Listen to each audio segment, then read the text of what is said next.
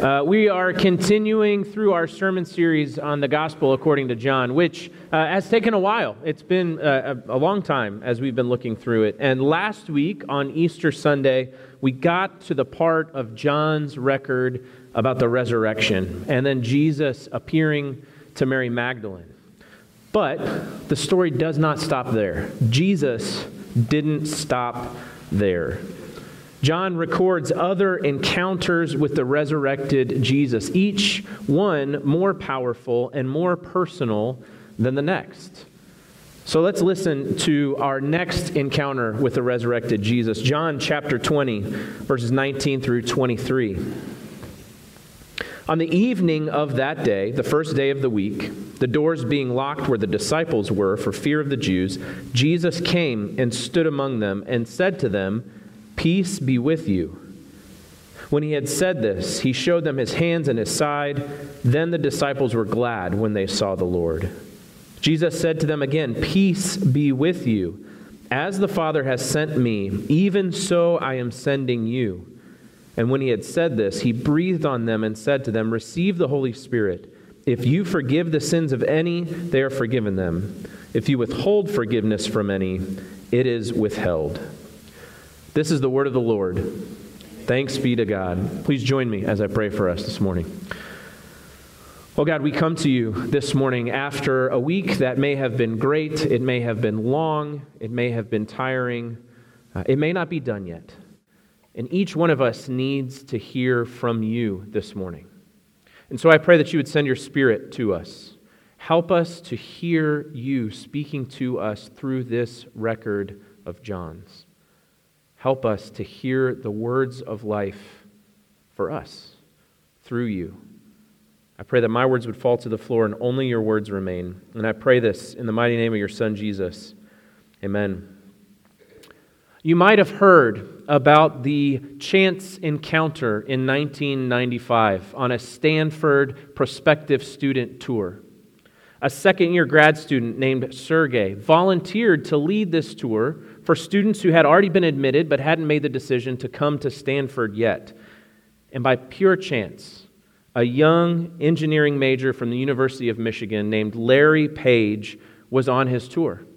They didn't get along on the tour. They actually kind of fought, according to the story. But several months later, Larry Page's dissertation on the World Wide Web turned into a bigger project, which needed a prototype. This search engine needed to be built. He had called it Backrub, but he couldn't build it himself. So he reached out to an old friend, the man who led his prospective tour, Sergey Brin. He asked him to come and help build this search engine, which they changed the name, thankfully, to Google. Someone that he knew from a random chance encounter. One meeting led to the change in a course for the entire internet and perhaps the lives of most of us in this room. One chance meeting changed the course for most of us. The disciples have a similar experience here in this passage an encounter with the resurrected Jesus, their friend, their teacher, their God and it completely changes their lives. He completely changes their lives by what he brings to them and what he says to them. This is John's recording of the Great Commission. And you might have heard the Great Commission as it was recorded by the other gospel accounts. It's a lot longer.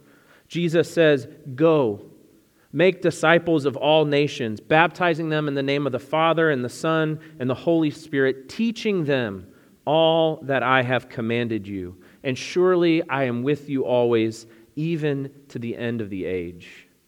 That's the Great Commission that most of us have heard before. And it's often uh, preached on as pastors take apart each of the individual imperatives. What does Jesus mean when he says go? What does Jesus mean when, when he says baptize, make disciples? How does this apply to us? John's record is much more simplistic. He summarizes all of that into a short encounter that is no less powerful. Yes, Jesus sends the disciples out. But the simplicity of John's record highlights for us the fact that Jesus also brings something to them. Jesus brings and Jesus sends. Just two points for us this morning. The resurrected Jesus brings peace, and the resurrected Jesus sends servants. We start with what Jesus brings. The resurrected Jesus brings peace. This encounter happens in the evening after the morning where the disciples get to the tomb and it's empty. Jesus appears to Mary Magdalene that morning. She probably goes and tells the disciples, and they're all together in a room. Not all of them, there's 10 of them there. Judas isn't there for obvious reasons. Thomas is missing too. And we're going to talk about Thomas next week. But at least these 10, perhaps more of the disciples who had been following Jesus, are gathered together and the door is locked. They're scared. Jesus was killed. They're sad. Jesus was killed. And it is in this moment of vulnerability and brokenness that I think we can most easily identify with the disciples. We're able to understand what they were experiencing, sympathize with them in this moment more than any other moment in the Gospels. They're just trying to figure out where they stand in life. What's going to happen tomorrow? What are we going to do for the rest of the week? They're physically separated from Jesus. They're trying to hold on to his every word. Every memory, wondering how He will change how they live the rest of their life, even though they're gone. Their minds are probably darting between hopelessness and sorrow and full blown planning and responsibility. How do we get out of here? What do we do next?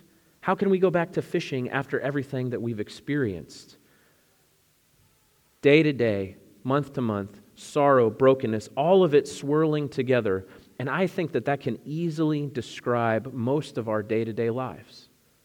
How we live in and out of every moment. Does that sound like you? Does that sound like how you woke up and felt this morning? Or maybe went through your week last week? Jesus shows up. The resurrected Jesus speaks two simple words to these frazzled, afraid, broken disciples eirene hymin, peace to you all. Peace. Jesus emphasizes this giving of peace by repeating it twice Peace to you all. That's exactly what the disciples needed at that moment. And it's exactly who they needed to hear it from. And you and I are no different. We need the same thing from the same person. We are looking for the same thing peace, deep peace. Not just 20 minutes of silence, not just a clear, quiet mind, not just a steady heart that is undisturbed by the chaos of life around it, but peace that settles our souls helps us feel steady throughout our life and enables us to engage with whatever the world throws at us. That's the kind of peace that we're all looking for. Right? And I know that you are looking for it because you experience the same chaos in the world, in our relationships, that I do.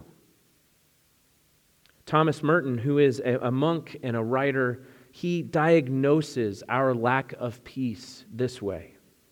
He says, We are not at peace with others because we're not at peace with ourselves. We're not at peace with ourselves because we are not at peace with God. Turmoil here between me and God breeds turmoil in here, inside, which leads to turmoil out there. We all want peace.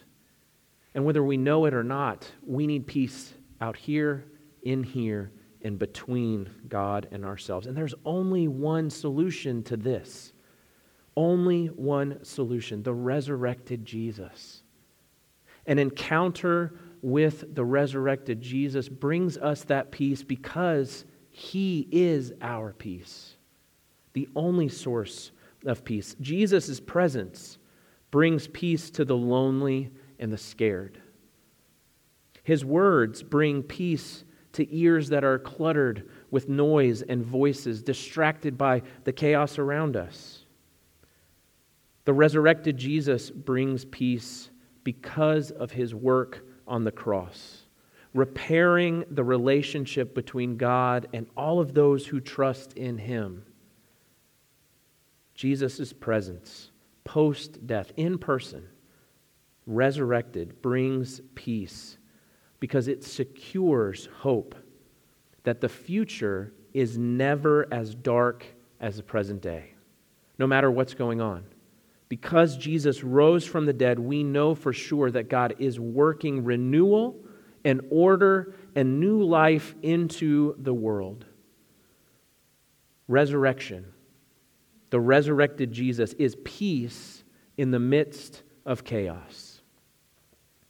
Now, I can understand how trite it might feel to hear me say, Jesus brings you peace. I mean, if we were to start listing all of the things that drive the crazy in our lives, most of us would be here all day. Peace? You might be thinking, how can I have peace when my life looks absolutely nothing like I thought it would? Looks nothing like I think it should? How can I have peace when I'm living so far away from my family and I feel like I'm constantly disappointing them?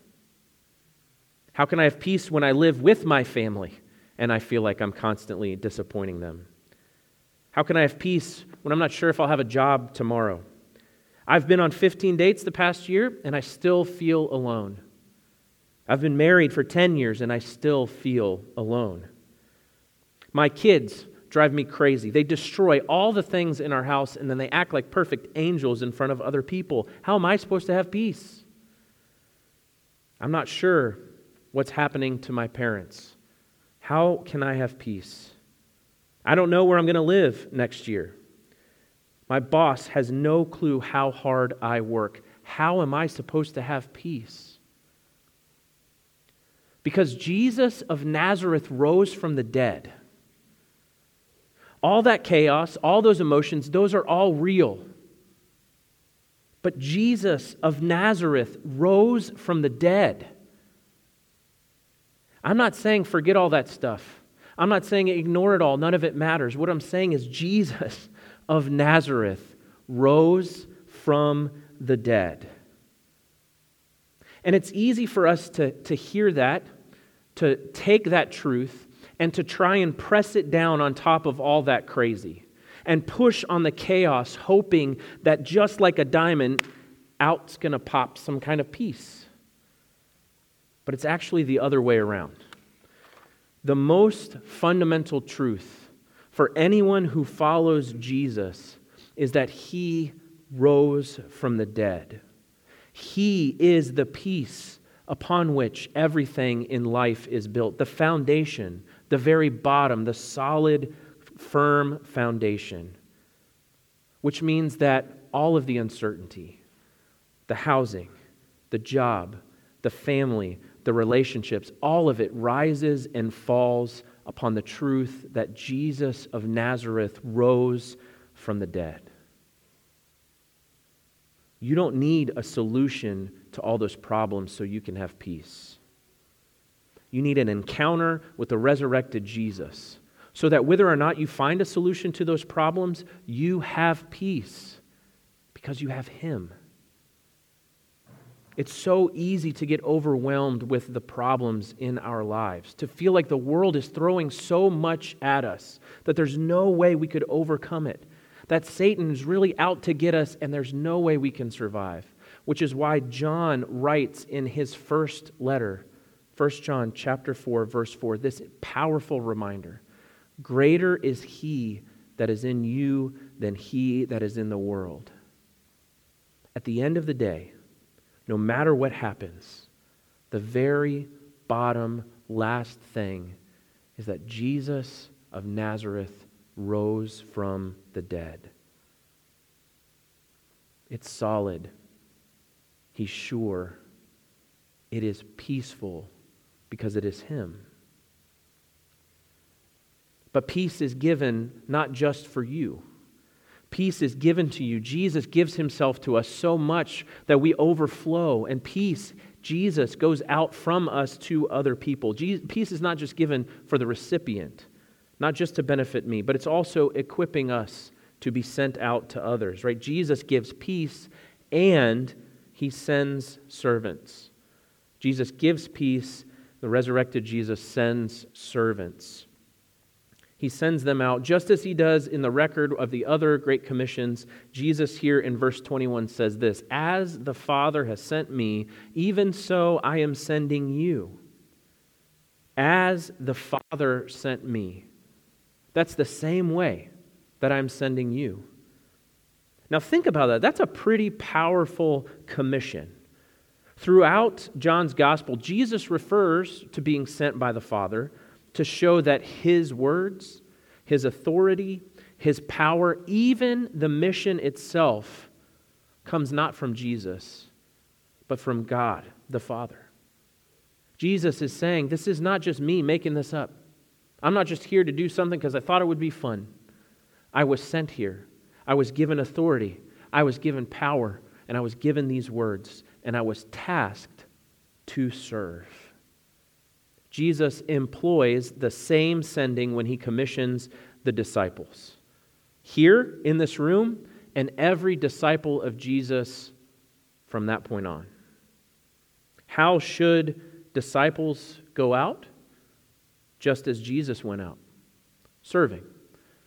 The Apostle Paul writes this in the book of Philippians. He says, Jesus emptied himself, taking the form of a servant, being born in the likeness of men and being found in human form, he humbled himself to the point of death, even death on a cross. So, Paul concludes, those who follow Jesus should do nothing from selfish ambition or conceit, but in humility we should count others more significant than ourselves. Just as Jesus serves, we serve. An encounter with the resurrected Jesus adjusts our focus from self service to serving others. But I think this is where the rub is for many of us. This is the hard part of following Jesus. Maybe because we're afraid of what it will look like. Maybe because it's very uncomfortable for us to think about serving others.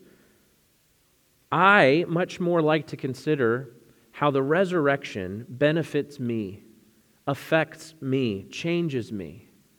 How does forgiveness make me feel? How does forgiveness change the way I behave next time? What does this new life shift in the way that I think about myself and view myself and my own life? Right?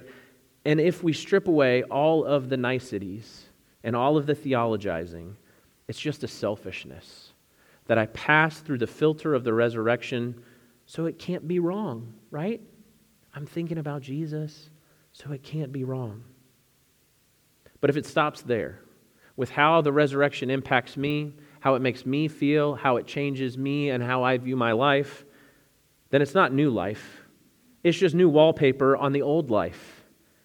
An encounter with the resurrected Jesus propels you outward, out from yourself, to serve others, to serve those that you work with, those that you work for, to serve those that you live with, whether they are roommates or they are your family, your spouse, your kids, the people in your community, your neighbors, those here in the church, those who live around the church. An encounter with the resurrected Jesus sends you out of yourself into the world to serve. But serve how, you might be wondering. What am I supposed to go on mission trips? Am I supposed to give money? Supposed to feed the poor? Am I supposed to serve in the children's ministry or in the tutoring program or volunteer to help at VBS? Yes, all of that. Those are all amazing ways that God is calling you to serve. And I would encourage you to do all of those things. But here in this passage, Jesus gives one simple and specific act of serving others, and that is forgiving others. Verse 23 If you forgive the sins of any, they are forgiven them. If you withhold forgiveness from any, it is withheld. Jesus says, Go out and forgive. Now, it might sound like what Jesus is saying here is, Hey, I need you to go forgive other people because I don't know who I'm supposed to forgive. So if you forgive, then I'll apply the resurrection to them. And if you don't forgive, I won't apply to them. So I'm trusting you to do the right thing here to help me know how to forgive people. And of course, that's ridiculous. Only God can forgive sins. And He has through the life, death, and resurrection of Jesus. The particular words that John writes here tells us that forgiveness or not forgiveness is something that has happened in the past and is affecting the future. That's the verb tense that is used here. So, in other words, what Jesus is saying here is go out and forgive because their sins have been forgiven. And if you don't forgive, it's because their sins have not been forgiven. The commissioning of the disciples here and throughout all of history is Jesus sending his brothers and sisters, you and I, into the world, not just to talk about forgiveness, but to show it, to bear it, to extend the forgiveness that he accomplished on the cross through his death and resurrection. And it is as we forgive others, as we ask for forgiveness from others, we bring the peace of the resurrected Christ into a chaotic world. And it is when other people meet Jesus through the forgiveness that he accomplishes that their lives are changed. Nicky Cruz was born into a family in Puerto Rico that had 18 brothers and sisters. His parents were practicing in witchcraft every day. They regularly abused him beginning at the age of three and a half. At nine, he survived a failed suicide attempt. He describes growing up as being filled with bloodshed and mayhem, recounting how one time his own mother called him the son of Satan while she was in a satanic trance. At 15, Nicky's father exiled him to go to New York City to live with an older brother. But he was so upset with his family and disillusioned that he left his brother, never stayed with him, and took his chances on the streets. Within a year, he had become a member of the notorious Brooklyn street gang known as the Mau Maus. And within six months, he had risen through the ranks, doing all the things he needed to to become their leader, their warlord, as he was called. Not long after that, his best friend Manny was jumped and stabbed repeatedly and bled out in Nicky's arms. He was arrested countless times, and a court ordered psychiatrist pronounced Nicky's fate as hopeless, writing, He is destined for prison, the electric chair, and then hell. Until one day, David Wilkerson, a skinny country preacher, showed up and began to preach the gospel to this gang. Nicky hated David, beat him up several times, spit on him, seriously threatened his life, but David persisted. He came and he served the members of this gang by feeding them and proclaiming forgiveness through the death and resurrection of Jesus to them. And one night, through David's love and service, Nicky met the resurrected Jesus. He describes it this way this is his own words. It was if I had been admitted to a Holy Ghost hospital. I saw myself laying on the table. Jesus walks to my side. He opens my chest, takes out my heart, and kisses it. He then places my transformed heart back into my chest and raised me up a brand new creation. Life changed, peace given, a servant sent. Nicky renounced gang life almost immediately, became a passionate evangelist who would share the gospel with anybody who would listen. And within a few years, he helped co found Teen Challenge, which is a ministry you might have heard of that helps bring peace to youth by helping them overcome addiction and find new life in Christ. One encounter with the resurrected Jesus brings peace and sends us out to serve. We all need an encounter with the resurrected Jesus. Maybe for the first time, but maybe for the 20th time, or maybe the 200th time. The resurrected Jesus meets us, brings us peace, and sends us out to serve. Pray with me that we would encounter Jesus this morning. Oh God, our Father, you sent your Son to live a perfect life, die a sacrificial death, and rise victoriously from the dead to bring us peace. So we ask that you would help us encounter him this morning. As we sing, as we pray, as we partake of the Lord's Supper in just a few moments, bring Jesus' resurrected life into ours through the power of your Spirit. Give us new life. Bring us peace, the peace that only you can give. Give us yourself. We pray this in Jesus' mighty name. Amen.